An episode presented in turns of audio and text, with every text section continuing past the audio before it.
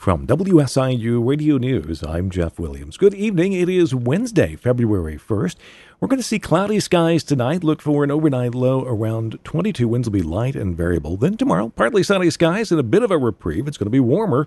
We're going to see a high near 42. Franklin County authorities say they have the suspect in yesterday's armed bank robbery in custody. Police canceled the public alert today. The identity of the suspect has yet to be released. The man described as an older white male reportedly robbed the Southern Illinois Bank branch in Zeigler late yesterday morning. Zeigler and Franklin County authorities are thanking the public for their assistance with the case. Southern Illinois State Senator Terry Bryant is taking on a new leadership role in the General Assembly. The Murphysboro Republican has been named the minority spokesperson for the Senate Energy and Public Utilities Committee.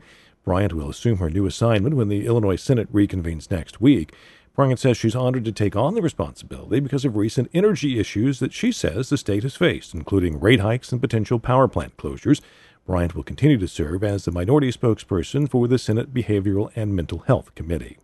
Well, more Illinoisans are getting their health insurance from the ACA marketplace this year. Get Covered Illinois Director Laura Pelican says there's been a 6% increase in those getting coverage through the marketplace.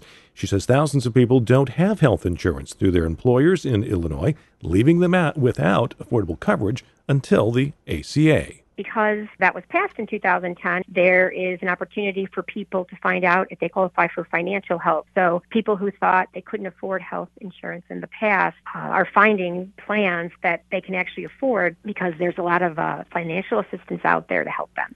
Pelican says more than 300 plans are offered on the marketplace. Information about the program is available online at getcoveredillinois.gov.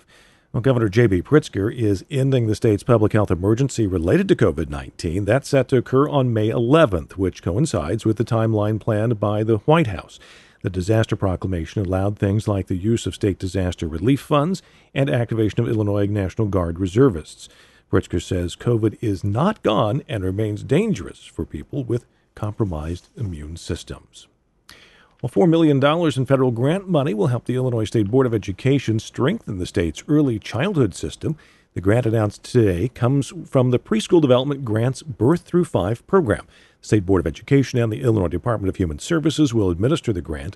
The goal is to improve coordination across the system to strengthen services for English learners and children with disabilities. A survey of public schools across Illinois found nearly four out of five districts reported a shortage of teachers this school year. Almost every district said the problem was the same or worse compared to last year. But districts also say the state has the tools to make things better.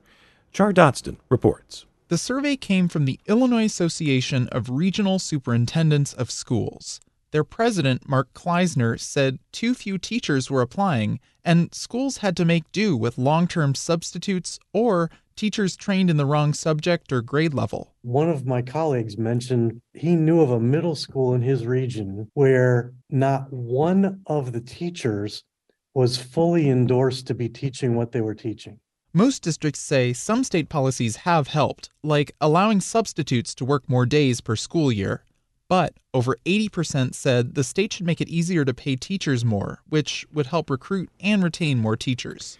That's Illinois Public Radio's Char Daston reporting. And the state treasurer's office will launch its online unclaimed property auction next week. Illinois Treasurer Mike Frerichs says more than 400 items will be up for grabs, including sports cards, coins, and jewelry, beginning on Monday. We think this online auction provides a perfect opportunity for people to explore and acquire memorable items for themselves or for others who will appreciate them as gifts. Because the auction's online, you can participate from your home or wherever you like. The auction runs all next week. You can preview the items online and register to bid at ibid.illinois.gov. Weatherwise, for you on your Wednesday evening, if you're going to be out and about, not too bad. You may want to watch for some refreezing on roads and sidewalks. Otherwise, mostly cloudy. Look for an overnight low of 22. Then tomorrow, we are going to see a little bit of a reprieve. Partly sunny skies and warmer. We'll see a high around 42. Winds will be calm of the west, southwest at 5 miles an hour. Unfortunately, the mild weather is not going to last. We'll see partly cloudy skies tomorrow night, returning of colder temperatures with a low around 19. Then on Friday, sunny and breezy, we'll see a high near 30. I'm Jeff Williams, WSIU Radio News.